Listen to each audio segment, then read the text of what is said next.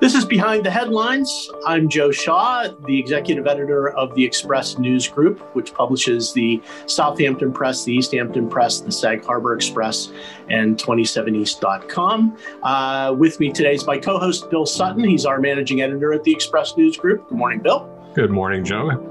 And another terrific panel this week. We have Joe Werkmeister, who's an editor at the Times Review Media Group uh, up in Riverhead and on the North Fork. Hey, Joe. Hey, how's it going? Uh, we also have Jamie uh, Bufalino, who is a staff writer at the East Hampton Star. Welcome, Jamie. Thank you very much. And uh, our good friend Brian Cosgrove, who's a longtime personality on local radio and uh, is also the host of Paper Talk on WLIW as part of his show. So we're turning it around on you this week, Brian. We're going to talk to you about the, the news. Well, it's great to be here. Good to see you. Are you ready for it? I think so. All right, good. So, the the topic that I think tops the conversation in the newspapers and really just around every kitchen table right now is the ongoing battle with COVID 19 and the vaccines. And Jamie, it's been a topic of conversation for all of our newspapers over the last couple of weeks in particular, as folks are really scrambling to try and find vaccine on the East End. And we talked about this a bit last week. There isn't a whole lot of progress, is there? It's still been very difficult to find a vaccine anywhere on the East End. Yeah, I mean the frustration is definitely rising. We, uh, I talked to the mayor of East Hampton Village this week, and he said every day he gets calls from residents wondering where it is. I think, and this week I think was when the dam finally broke with local officials. Uh, because I think uh, it, the government, both on the federal level and state level, I don't think we're prepared for something of this size. And uh, locally, there really hasn't been much outreach from the state uh, uh, to try and coordinate. And Assemblyman Fred Thiel wrote one of the most scathing letters I've ever uh, seen from him, uh, criticizing the distribution process and making other recommendations. And also, you know, uh, town supervisor Peter Van Scoyoc also really said there's been no rhyme or reason for the way it is. And I think they're really responding to residents who are annoyed. And there really feels to be a lack of access on the East End, even beyond, uh, even within the state compared to other places in the state. I think that's true, Bill. We we hosted an Express Sessions event just recently that had uh, Assemblyman Thiel and County Executive Steve Bellone and Peter Van Scoyoc, along with some some health experts. They didn't pull any punches. They uh, Fred. Uh, continued. I mean, he's he's not pulling any punches. Jamie's right. His letter was scathing, and he talked about the the rollout of the Titanic was better than the rollout of the vaccines in New York State. Um, there was a little movement this week, right? We had a we had a a vaccination clinic at uh, Hampton Bays at St. Rosalie's Church that at least handed out a couple of hundred uh, vaccines, I believe, right through the state website. Yeah, I think it was it was 300 vaccines, and you also saw uh, Joe wrote about uh, Barth's Pharmacy and um, has several locations, Westhampton Beach, I think, uh, Cutchogue, whatever. Um, that they they handed out about a thousand vaccines, and and I think, you know, to to, to finally get to a, a, a point where, um, you know, pharmacies and, and local, you know, local pop-ups like St. Rosalie's are, are handing out the vaccinations is what we need to do, but it's just not going to happen quick. And you know, I know Lucas Serra at, at Barth's Pharmacy. He's he's a great guy, and good for him for getting a thousand vaccines. But you know, it's it's a it's a drop in the bucket, and 300 vaccines at, at St. Rosalie's is a, is a drop in the bucket. And you, you have to wonder if some of that was just a response to, um, you know, to Fred Thiel's you know letter or Peter Van Scoyoc's you know movement or whatever. He, you know, it's kind of like I, I don't want to be critical, but you know, here here here's a, here's a little bit to show that you know that we're looking at the East End, but more has to come. I, I mean, I, I look at statewide. I think we've eight percent of the population has gotten the first vaccine, two percent has gotten the second vaccine,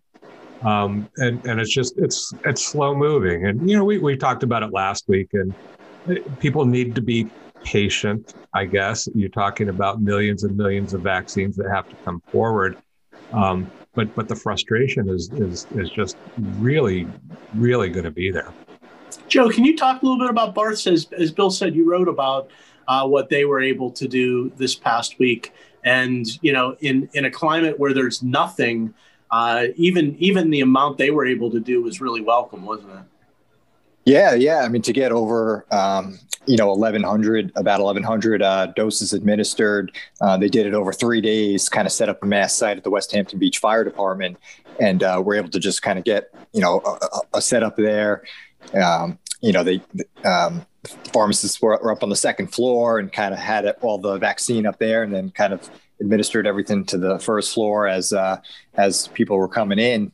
And uh, you know, it's interesting how they kind of got to that point because you know, even you know, you know, you know, we struggle just as you know, as the residents trying or you know, people trying to figure out how to get the vaccine. But even you know, for the pharmacists that are trying to get doses, you know, it's not exactly an easy process for them to just go and and, and get the vaccine to distribute to us.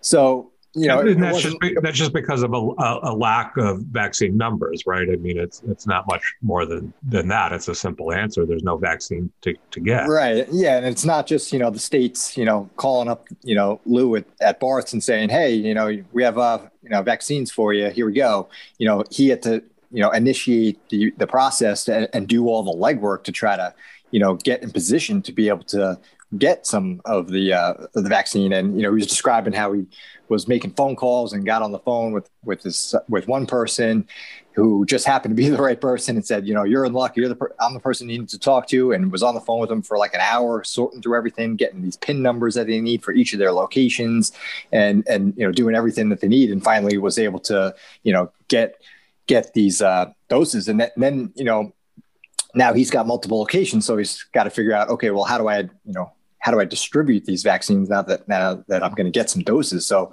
he figured rather than having people trying to come to all these you know individual you know pharmacies, which are generally smaller locations, kind of set up in these you know rural areas on main roads it may not be great for long lines or traffic, you know, building up. So he said, all right, let me find one place that I could do it. I could do it quicker, you know, if it's everything's in one spot and kind of just went searching and tried to find, you know, got rejected by a few places that he went to first and, you know, ultimately found the Westhampton Beach Fire Department, which you guys know is a, you know, big facility there.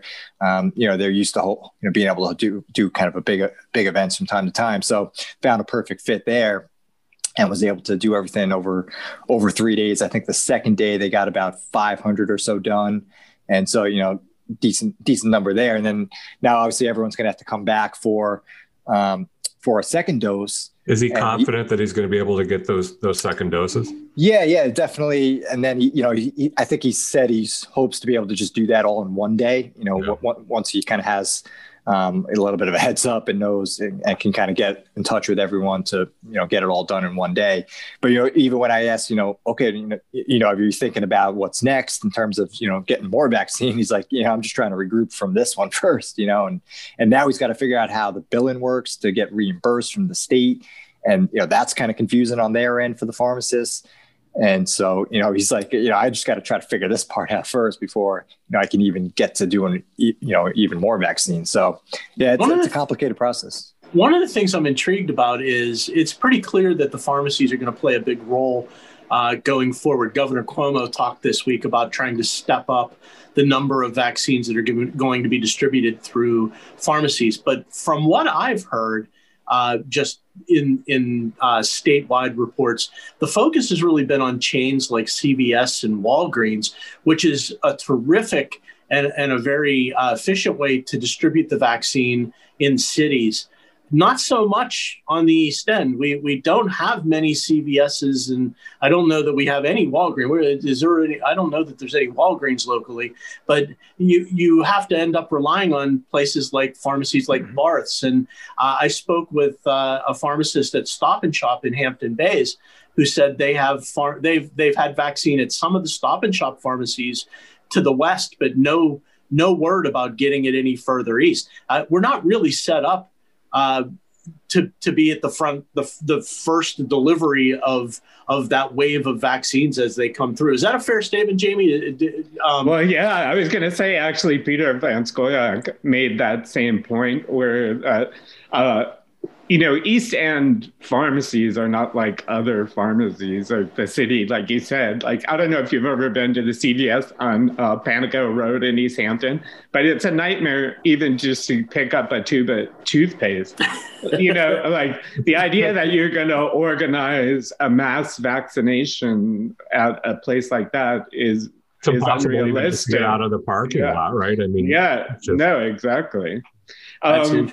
And I, so I that's why I was wondering what Barth's setup was like because uh, I I mean even just being able to function and uh, serve enough people at one time must be Yeah. really hard for a lot of places out here.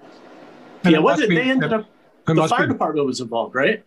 yeah, they did it at the firehouse in Westhampton. Right. Yeah. Yeah. So Yeah, you know, they had the assistance of the fire department. They had, you know, even, um, yeah, I think some local police are down, just kind of helping, making sure traffic was good, and you know, I don't think there were any issues with that. But you know, it was a coordinated effort, you know, with a lot of, uh, yeah, a lot of, you know, and you know, just people volunteering a lot. You know, I think they even, um, you know, paid some some staff to, you know, come down and work there, and uh, you know, so there were expenses on their part, and you know, I don't think they were necessarily thrilled with all the equipment, you know, in terms of um, needles and that kind of stuff that the state was giving them. So I think they were even using some of their own Oh. stuff and, and paying on their own end just to make it, you know, you know, be more comfortable on their own end, you know, for sure. So, um, yeah, that, that's got to be doubly frustrating for, for people in, in East Hampton to even hear those stories about St. Rosalie's Church in Hampton Bays and Barth's Pharmacy in Westhampton Beach. And, um, you know, the frustration of having to drive to, to, to Stony Brook or even points further west is, is great. But then you hear about what, what are, are supposed to be these local efforts and local outreach, and it would still be you know, a difficult ride for somebody in Montauk or, or in Eastern East Hampton to try to get to one of those sites. It's got to be really frustrating. Yeah, and similar to the pod uh, in Hampton Bays yesterday uh, in Greenport, we had a pod uh, at Peconic Landing, right. um, you know, which had been hit really hard at, at the very beginning of the pandemic, and um, had there was you know a, a few deaths were uh, happened there, unfortunately. And uh, so yesterday they had a, a pod there. I think about 650 doses they gave out to residents there as well as community members. So it was kind of a mix. And uh, so, you know, it was great news for the people there. You know, people were really excited. And, you know, we talked to some people who got the vaccine and, you know, they've been largely kind of hunkered down there and, and to be able to kind of, they they were seeing some people for the first time in a long time. So it was, you know, kind of exciting. And, uh, you know, so that's a good thing. But then, you know, as the story goes up, you have other people that are still extremely frustrated because they're like, wait, I had no idea that this was happening today. Like, how, who found out about it? How- Right. You know, Those were all spreading- people who they, they basically distributed most of those to people who had registered and gotten appointments through the state website, I believe, correct? I, I think probably with Peconic Landing, they gave them to the residents of Peconic Landing as well. But Right. You need to be registered on that state website, no Well, question. it, it, it- if you're going to have a pop up, you know, in Greenport with, you know, with a couple hundred doses, you need to be somebody. If that's true, if it's if it's through the state website, you need to be looking at that state website on a on a minute by minute basis, trying to see open appointments and see that pop up. I don't know how that works. Yeah, Yeah, it seems- it seems actually- Oh, Go I was just going to say. So I reached out to uh, Stony Brook, Southampton, because they did the pop up. Uh, they helped coordinate the pop up at Peconic Landing, and I, we got the notice about it uh, the same day it was happening, like a couple hours before it was happening. And so I just reached out and said, um, it, "Do you have more pop ups planned?" And they said you have to check with the state health department website, but that's like, you know, how is that? That's not really possible. Well, that was that was one of most people. I, I think that was one of Fred Thiel's comments too during you know during the sessions event that that these you know the vaccinations should be going to the people who need it most, not the not the people who who are most adept at. Um, it's it's been very scattershot. Yeah, I mean, I, I think I think when you look at the, the the examples, you know, Barth's doing what they did to be able to get them, and you had Southampton Village Mayor Jesse Warren, who was able to work with a local organization to get a handful, a couple of dozen vaccines and distribute them. But that's not really the way this should be done. Brian, you, you've been watching how this is unfolding and talking to a lot of folks, I imagine. I, I'm guessing nobody on the panel here has gotten a vaccine yet, correct? No. All right. Yeah. All right. I think we're all Right. probably, I, I believe we're next in line as essential workers, if uh, uh, for the most part, but um, we aren't we aren't ready to, to we aren't in line yet to get the vaccine. Uh, but Brian, it's it's worrisome for for all of us out here um, looking at how this is rolling out for the most needy, the frontline workers and the healthcare workers and the emergency workers and the elderly people who it's really crucial for. If we can't get vaccines to them in an efficient way, I have no idea how we're going to get vaccines over the next month or two. Yeah, I, you know, the, the, the most, if, you know, like if we had to take a shot every time we heard the word frustrated, you know, we, we wouldn't have made it five minutes into this. And, and, you know, and when I talk to you guys during the week or read the papers, that's what I see. And, you know, we're, as you guys well know, next month is going to be a year that we're into this thing, right? And now it's, they keep moving the goalpost, no right. pun intended, with the big game on Sunday, but it's always like, and now this is the ultimate frustration, but we have been so uh, inundated with told to be patient. You know, the lockdown is going to happen, and uh, the climate out here, things have changed so dramatically in the last year, just in general. And that's what happens. You know, I'm not uh, saying it's good, it's bad. It's just the way things are unfolding. Things are different than they were a year ago, and you can expect that because of the pandemic. And there's a lot more people living out here now. Frustration is high, but now this is like the ultimate frustration not only possibly for yourself, but for your parents or for someone in your family who might be really sick. And you've been, you know, anxious the whole time about them. And now all of a sudden, okay, the vaccine might be available. And then all this red tape that you have to go through to possibly get an appointment. The, the thing that I'm so fortunate is to be well, it's great to be here with you guys, but to talk to you guys on the weekly basis, and you guys get in the weeds about this. And it helps, at least when you have information, I think. You may not want to hear it, but it helps to have the information because, again, we don't, because of our limited interaction with people, we're not able to talk about our frustrations as much, especially with this. And you guys getting in the weeds about it and you know the little bit that each of these local pharmacies are doing i know you guys i mean i think the world of these folks and i think the world of you guys for bringing us this information when bill you know earlier said only 8% of all of new york have gotten the first shot and only 2% bill right. have gotten the second i mean and we're going to we're looking at the year anniversary of this lockdown and then we're going to go into a a season um, possibly where you know all, a lot of these businesses and uh, you know the, the, local musicians have been up against the wall, and you know the smoke's probably not going to clear. And I don't even like to. I don't like to. I like to try to stay in the day, but I don't want to get too far ahead of myself. But when you're talking about maybe fall, this, we're looking at another very interesting season out here. So again, I mean, that's, you know, to take the temperature, that's what I kind of get back when I hear from people via email or, you know, they message my show on Facebook or whatever. Um, I feel the climate and the anticipation and the frustration. Again, there's that word, right? The frustration. And I think, you know, our representatives, that's what they're concerned about. You know, their constituents. I mean, th- this yeah, is Brian. You know, it's it's kind words. I, I I think I can speak for Bill and Joe and Jamie that the frustration there there it is again take take right, another shot. the, the frustration on our end is we're doing everything we can to get information but finding that at every level there's a lack of information and, and people pleading we really don't know. Jamie it's like you said you talk to the hospitals. The hospitals don't know and they defer yeah to yeah. the county or or the next level up and they don't know most of this information is flowing directly from the governor's office the governor's office really only has so much information and so i, I really feel for people like peter van Scoyoc, who's the the supervisor in east hampton town who's yeah. done everything he can possibly do to get ready for right. we, we have the infrastructure in place to, to distribute vaccines we just don't have any vaccines and we don't know when we're going to get them.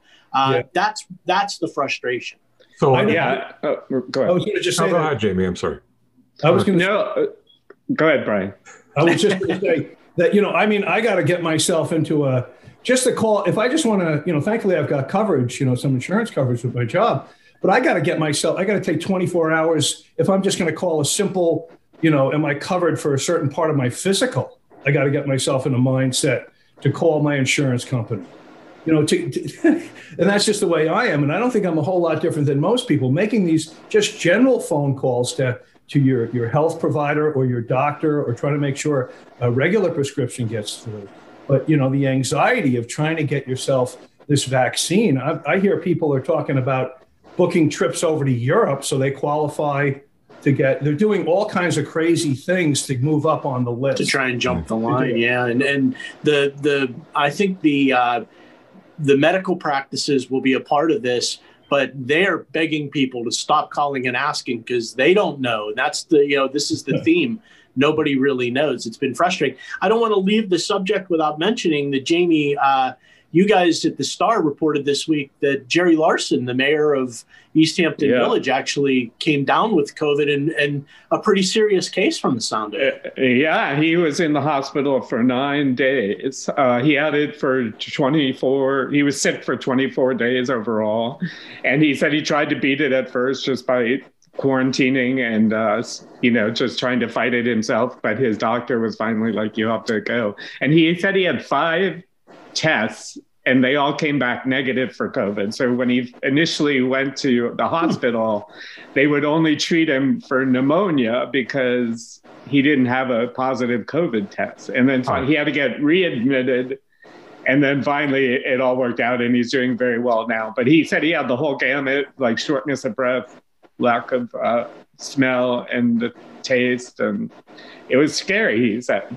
It's scary stuff, no question. Yeah. You're listening. On those, I just want to mention real quickly on, on the same lines I heard from uh, Southampton Town Trustee Scott Horowitz, who is finally now recovering from a very bad case of, of COVID as well. He said it was, um, you know, it was a, a, really touch and go 20 days, but he's he's feeling better now, and our thoughts go out to uh, to him. We're glad he's. It's it's reaching all of us. I think we, we, we all know people who are, who have gone through it now. I think, and uh, it makes it all the scarier. You're listening to Behind the Headlines. Uh, I'm Joe Shaw, executive editor of Express News Group. With me is my co-host Bill Sutton, who is managing editor of the Express News Group. Our panel today includes Joe Werkmeister, the editor of the Times Review Media Group up in Riverhead in the North Fork, Jamie Bufalino, who is a staff writer at the East Hampton Star, and Brian Cosgrove, who is a personality on WLIW FM and a good friend of all of ours for many, many years. Uh, so let's switch gears, Jamie. Let's talk about Truck Beach. Uh, uh-huh. This this may take a little bit of setup, and and I think probably uh, talk about getting in the weeds. We can get in the weeds really fast here with this story because it's a little complicated, but it's about beach access and it's about a very particular stretch of beach in East Hampton and a court ruling that came down this past week uh, that very much changes what can happen there. Can you try and explain it uh, as uh, briefly yeah, as possible? I'll try.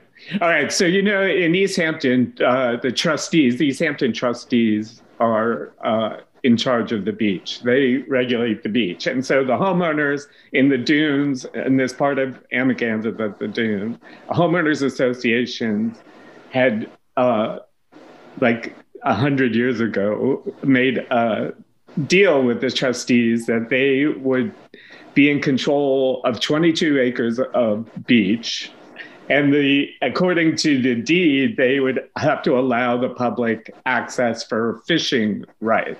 So over the years, these homeowners, you know, people have used this beach. It's popular for people to drive their trucks onto the beach and hang out there. And you know, it's a very obviously expensive part of it. It's like basically um, oceanfront. So uh, the the homeowners there aren't, weren't thrilled with having uh, people with their trucks having like tailgate parties on the beach or whatever. Parked and, on the beach. I think that's parked the on the people, beach. Yeah. The, this is not a beach that that's like a typical municipal access beach with a parking lot.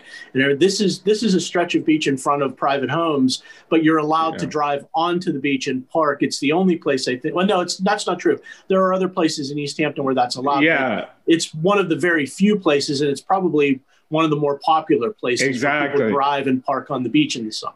Yeah, and people are very protective of that right. Um, and so they previously have lost a court case uh, that said it wasn't their private beach, but this panel of judges said that, uh, in fact, they did show the chain of title, um, and they showed no reason to uh, believe that people were allowed any other kind of access beyond fishing rights. So I don't think it's going to end here, but right now, they homeowners associations have the upper hand.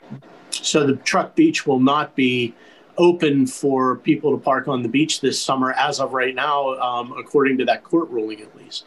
Yeah, I mean, I, I think that's the case unless something else happens uh, now, what's what's interesting about this is sort of in the larger. This is a very specific incidence uh, because of the way that piece of of beachfront has been treated. But Bill, I know we've been writing for years about court cases about beach access, and we have several points of friction. One of them being Truck Beach. Uh, another is the what's known as the picnic area in Southampton Village. Very similar situation where it's a public beach where you're allowed to park on the beach in the summertime, and the homeowners along there are very unhappy with the sight of rows and rows of trucks parked along their beach uh, in the summertime.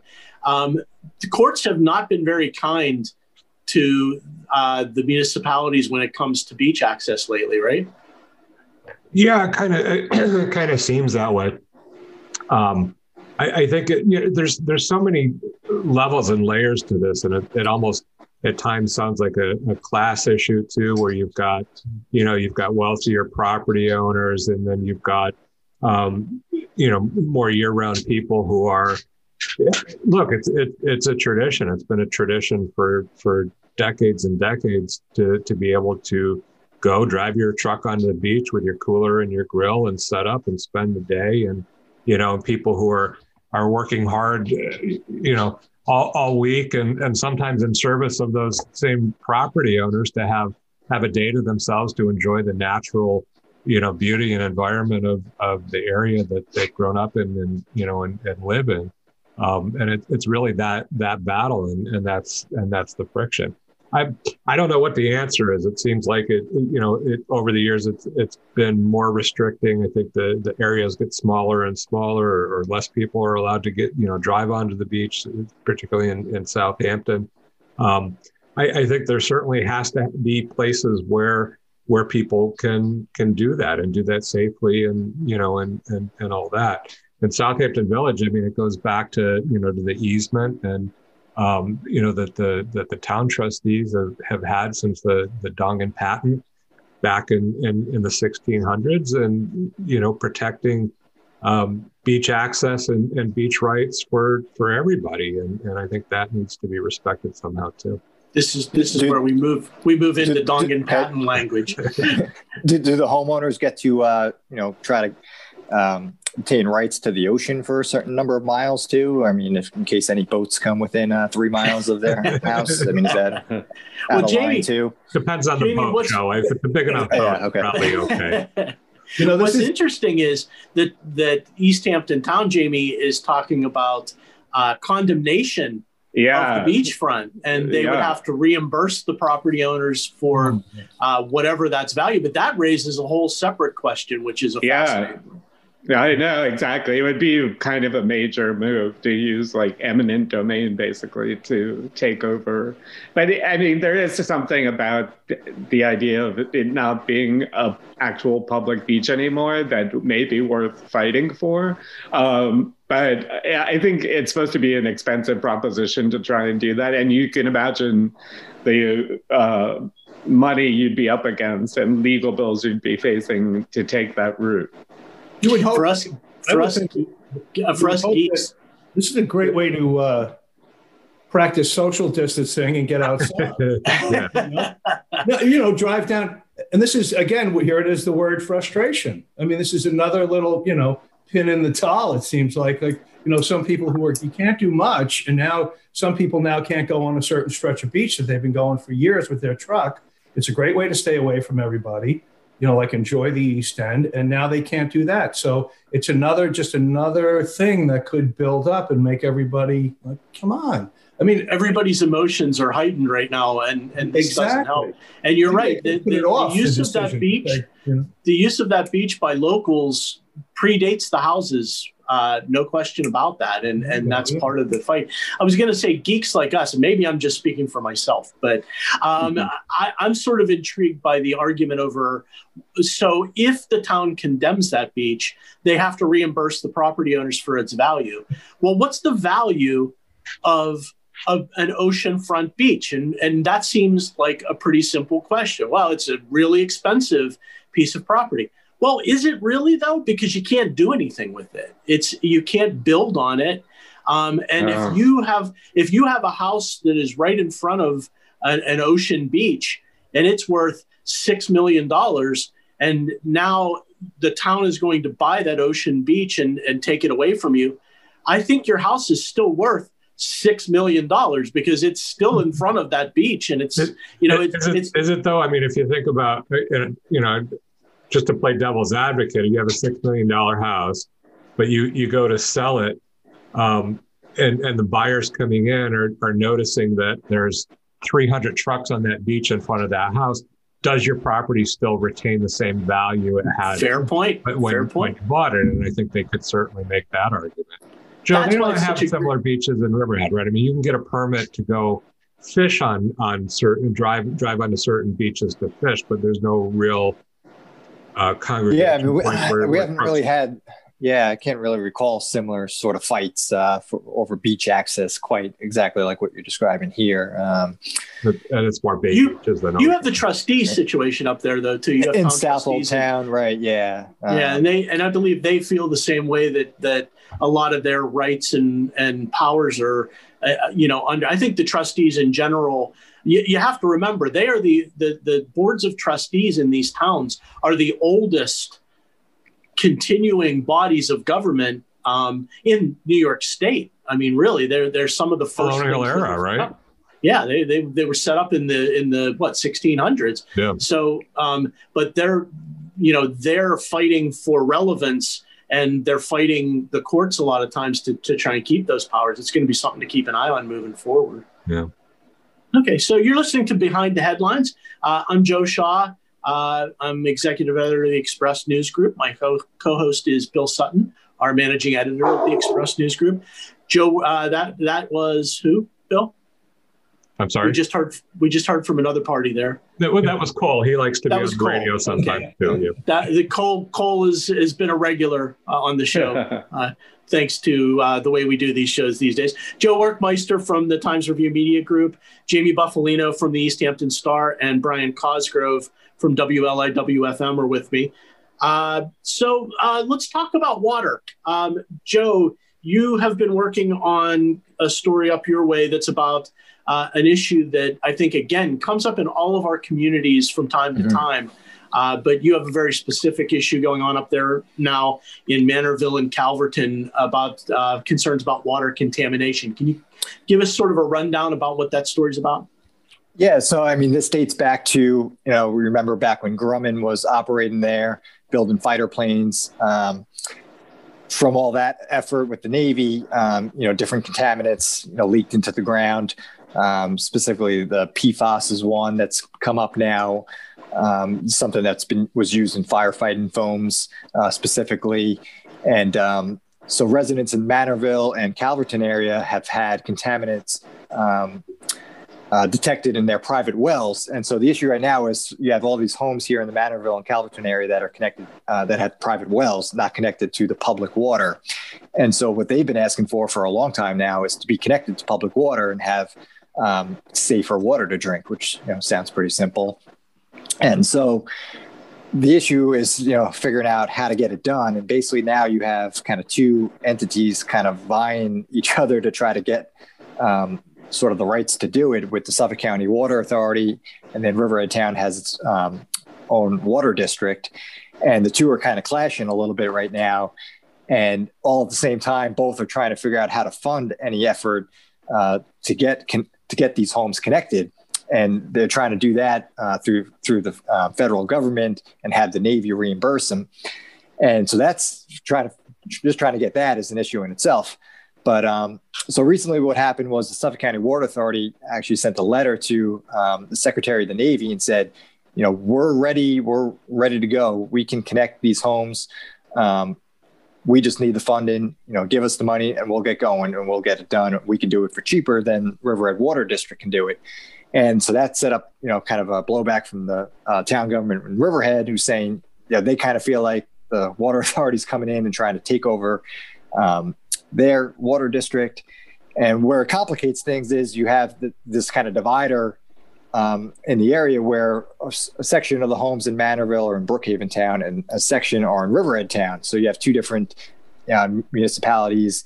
And so that kind of complicates things. And the Suffolk County Water Authority saying it's basically our our area. We, you know, we should be able to do it.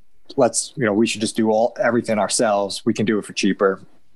And um, so recently, uh, uh, Congressman Zeldin met with some uh, local officials, and they had a press conference. You know, just again trying to urge the Navy to, um, you know, do some, you know, to get this funding, which I think is somewhere around twelve million dollars to do everything uh, based on the water Author- Suffolk County Water Authority's estimates.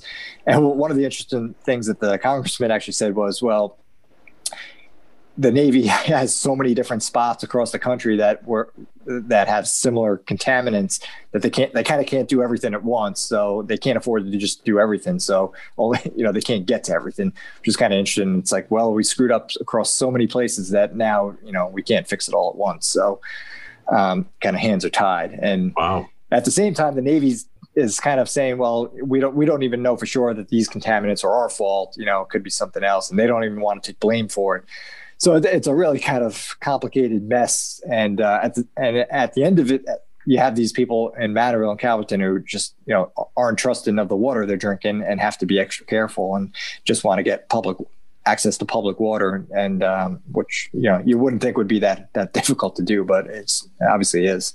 That should be an easy thing. Right. And that has echoes. Um, we, have got a lot of these issues come up all the time throughout the East End. Um, I know in Hampton Bays there's a there's a debate going on about the Suffolk County Water Authority taking over uh, the Hampton Bays Water District, which is which is run by Southampton Town. Very similar kind of conversation taking right. place about you know the the economy of scale that that Suffolk County Water Authority can offer, but a lot of people locally are hesitant to to to to allow a larger entity to come in and take over their smaller entity they have a little more control over. Um, I think that's been part of the the question too. And and Jamie, there's a lot of places in both East Hampton and Southampton that are still without public water and and and getting public water. I know that that uh, Wainscott was one of the places uh, that right. got public water on an emergency basis um, because of contamination. Um, yeah, but it's it's always it's always a stressful thing, isn't it? Yeah, that was also because of uh, PFAS and its uh, proximity to East Hampton Airport. Um, so yeah, no, it's definitely an issue out here, um, and uh, getting public water is not as easy in some places or even possible still. I live in the springs which uh, you know uh, it's very hit or miss in terms of whether you can or how much it'll cost to extend the the line to your house. So it's very i mean protecting water quality is a major issue across the board out here and that's definitely one segment of it. It's economics and it's health and it's uh, because uh, you know people who are using uh, I, I I would, well, I, you know, I hesitate to say the majority, but I think it's the majority of people are still on well water on the East End. And that can be a risky proposition in some areas because not only with, with industrial contaminants, but a lot of people live near agricultural properties and, and a lot of use of uh, pesticides and, and fertilizers over the years. Uh, it, it does take a toll on the water supply. There, there's a real health aspect to this. And I think we hear it all the time too. I think a lot of people worry that that the contaminated water may contribute to health risks uh, for for just living on the East End. Um, so this public water question is a is an important one for a lot of people.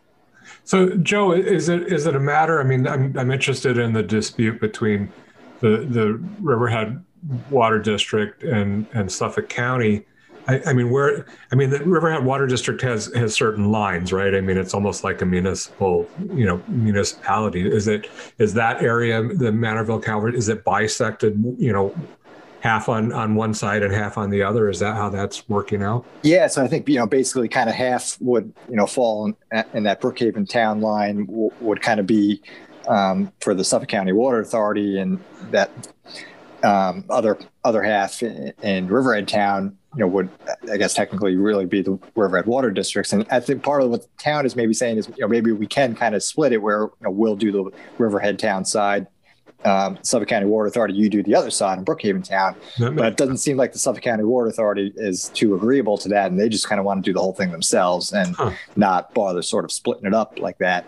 Um, you know, which one makes more sense? Um, yeah, I don't know. We you know we had said in an editorial a couple of weeks ago, you know, maybe it makes more sense for for you know the sides to kind of work together, and you know, River Town maybe do one you know their portion and, and the Suffolk County Water Authority do the other. You know, does the economics of that and you know ultimately make sense in the end? You know, I'm, I'm not 100 percent sure. people the water faster, right? Right, and that's what they're kind the of saying. Like, you know, we you know the residents saying, you know, we don't care who gives us the water, we just want the water. Yeah. So let me throw. And me part, throw. part of part of the issue, I think, for Riverhead Town, where the concern is, you have um, redevelopment of EPCAL, which is kind of this ongoing thing for, for forever since uh, the town got that land from from the, the Navy when Grumman left. And I think there's concern there that if the uh, water district comes in from Suffolk County, they can kind of take over that EPCAL uh-huh. and, and, go into there too. And that, there's concerns about, you know, is that going to sort of take over some of their redevelopment efforts? And um, so I think out of the town board meeting um, a couple days ago, they were trying to talk about, you know, let's look at these as separate things and and not just kind of lump in our the EPCAL concerns and let's just try to focus on you know getting water to these homes and not worry so much about what um you know what it would mean for EPCAL. That's fascinating. Let, let me throw a statement out, and I'll I want to I want to hear your reactions to whether or not this is proposed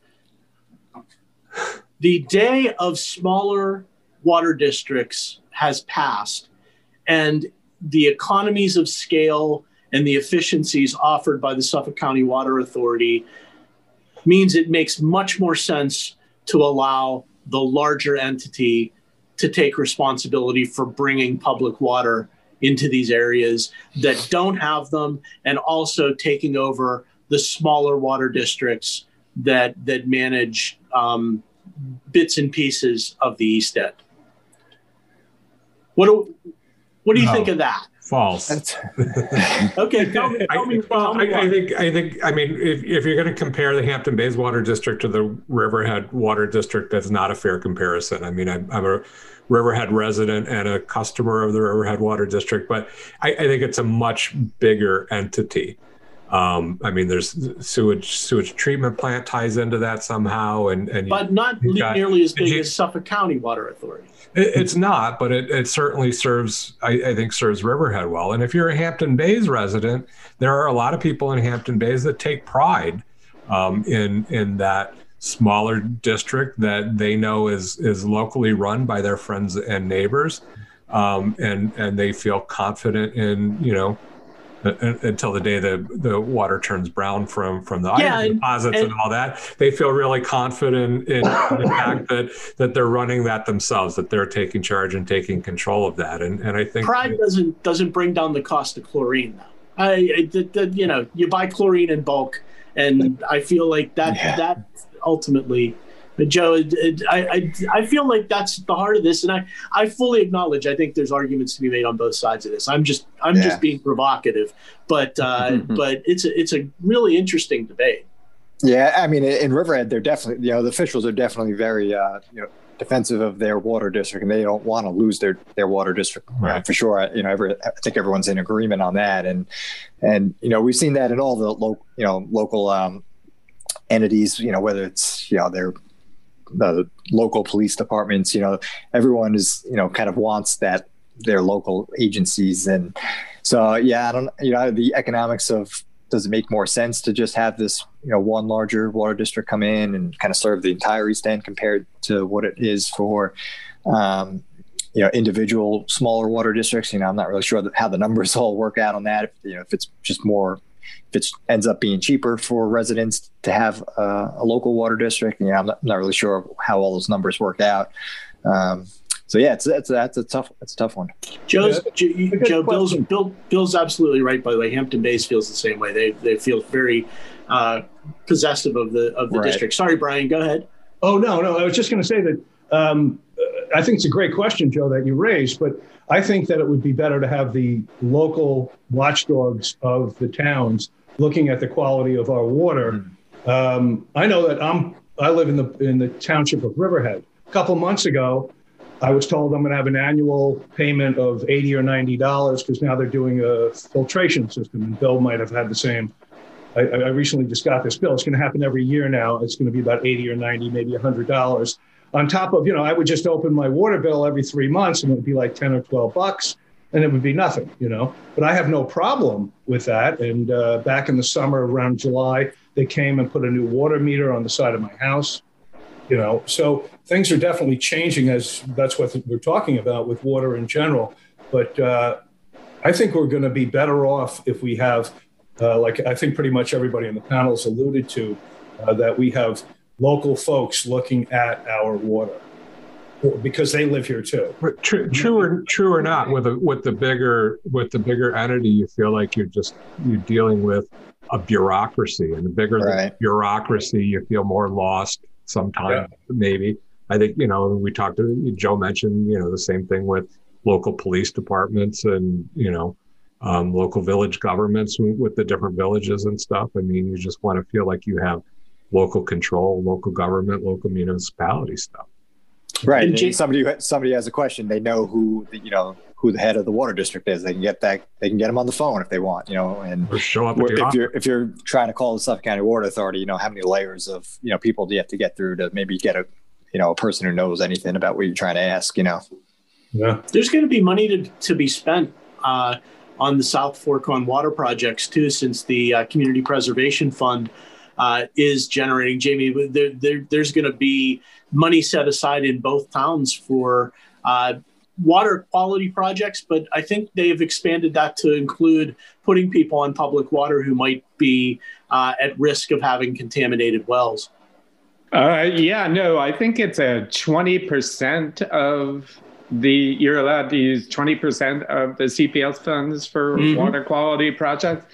Um, and it can uh, run the gamut in terms of uh, what you can use it for as long as water quality is improved. I know that uh, East Hampton Village is going to try and get some CPF money to create a water treatment system uh, and a sewer system because you know they're in a watershed that like you know the the ponds have been notorious for being uh, in bad shape and with algae blooms and stuff like that. So um, yeah, I mean, West, Westhampton Beach Westhampton Beach Village was successful with that. They got millions of dollars for their their sewer project, which is currently underway, and I think East Hampton is probably looking at that as a model. It's a great thing. the one thing that I think the mayor told me was that they don't like it. The CPF doesn't like it when the project increases density, which so the idea for the village is to create allow them to have more restaurants and wet uses right. you know so but at the same time it is protecting water quality so they're going to try and make a case that the main focus is water quality and not increasing density right hit the heart of so many issues that we talk about out here. So, so uh, this is behind the headlines. We have a couple of minutes left, so we like to talk about next week's headlines, uh, which is stories we're looking at or working on for next week. Um, Jamie uh, Bufalino from the East Hampton Star, what, what what are you working on for next week? Well, you know, uh, one of my main beats is East Hampton Village, which is probably why I've talked about it a lot today. but they, I mean, it has been fascinating because it has a new mayor, Mayor Jerry Larsen, and he's really trying to get a lot of stuff done. And um, so it's there have been a lot of conversations developing about you know, introducing paid parking, the how to get the sewer treatment plant done, um, bringing music back. He's very focused on trying to revitalize uh, the village because it's had this reputation in years past uh, about of being too sleepy and kind of dying. Um, and so that that has been like almost on a weekly basis. There's been something new to report on, and there's some new developments in that this week uh, about creating new outdoor venues. Uh, using Herrick Park in East Hampton Village as a venue for outdoor movies and uh, plays, and bringing allowing music restaurants to have uh, live music, which has been banned for a long time and stuff like that. So I'm gonna. Mayor Larsen's had a very dynamic agenda, no question. He ran on it, and, yeah. and he's been doing it very quickly. Joe, how about up your way, very briefly? What are you working on for next week? Yeah, uh, a lot of stuff uh, coming up for sure. Um, you know, one thing I'm kind of uh, excited about. Hopefully, it will come together for next week. Um, working on a, a, Black History Month feature. Uh, trying to do some of these, obviously, this month uh, in, in February, and working on one now about kind of a Riverhead icon from uh, back in the '70s. A man who was the first um, elected um, official out here, was a tax assessor, and I believe one of the first um, elected black um, officials on the East End, and uh, got a, kind of a fascinating story there. And his uh, son, one son, is a very su- uh, successful doctor now, living down south, and uh, spoke to him yesterday. And kind of a, uh, a pretty fascinating family from um, from Riverhead, and accomplished a lot of great things. And um, so, you know, kind of excited to just shine a little spotlight of history uh, on them next week. Hey, Brian Cosgrove from WLIW. What what are you looking for in the headlines? Here in the next week or so? What stories are you keeping an eye on? Well, I, this is a much bigger global thing, but next week on my show, Monday the 7th, is the anniversary of the Beatles arriving at JFK. Uh-huh. And, and then wow. Wednesday, Wednesday the 9th is the Ed Sullivan anniversary. So Beatles. It'll be it'll be the focus will be on Beatles. That won't be popular at all, Brian. there'll, there'll, be no audience for that. Exactly. None. But of course, I look forward to talking to you guys as well, which is always a pleasure. Absolutely. And Bill, we've got a couple of things in the works. One of the things uh, is well, we're, we're looking at, at uh, people who are traveling to get vaccines for one thing. Yeah, it's interesting. And we, we've talked to some people that have gone up to Connecticut. We've talked to some people locally who uh, traveled up to to the Bronx. Um, it seems that, that people are willing to go as far as as as they need to um, to to get a vaccine. I think that's interesting. I think we're also keeping an eye tomorrow is the um, is the public hearing on the village incorporation effort in Wainscott, and I'm curious to see how how that all and that's going to focus mostly just on the nuts and bolts of the application, but it'll start the conversation uh, that is a very important one. So that will wrap up uh, behind the headlines for this week. Uh, great conversation, guys. Uh, I want to thank my guests, Brian Cosgrove from WLIWFM, uh, Jamie Bufalino from the East Hampton Star, Joe Werkmeister from the Times Review Media Group, and my co host, Bill Sutton, uh, as always, and Cole uh, thank you to Cole for, for making a cameo. Uh, we look forward to him coming back again next week. You can talk uh, to his you. agent. Yeah, exactly. we'll, we'll, work something out with him. Uh, thank, thank you guys uh, for being here, and great show, for, guys. Thank you. Thanks thank for having me. Absolutely. For, thank you. Thanks for listening, and we'll we'll be back next week with Behind the Headlines. I'm Joe Shaw. Thanks.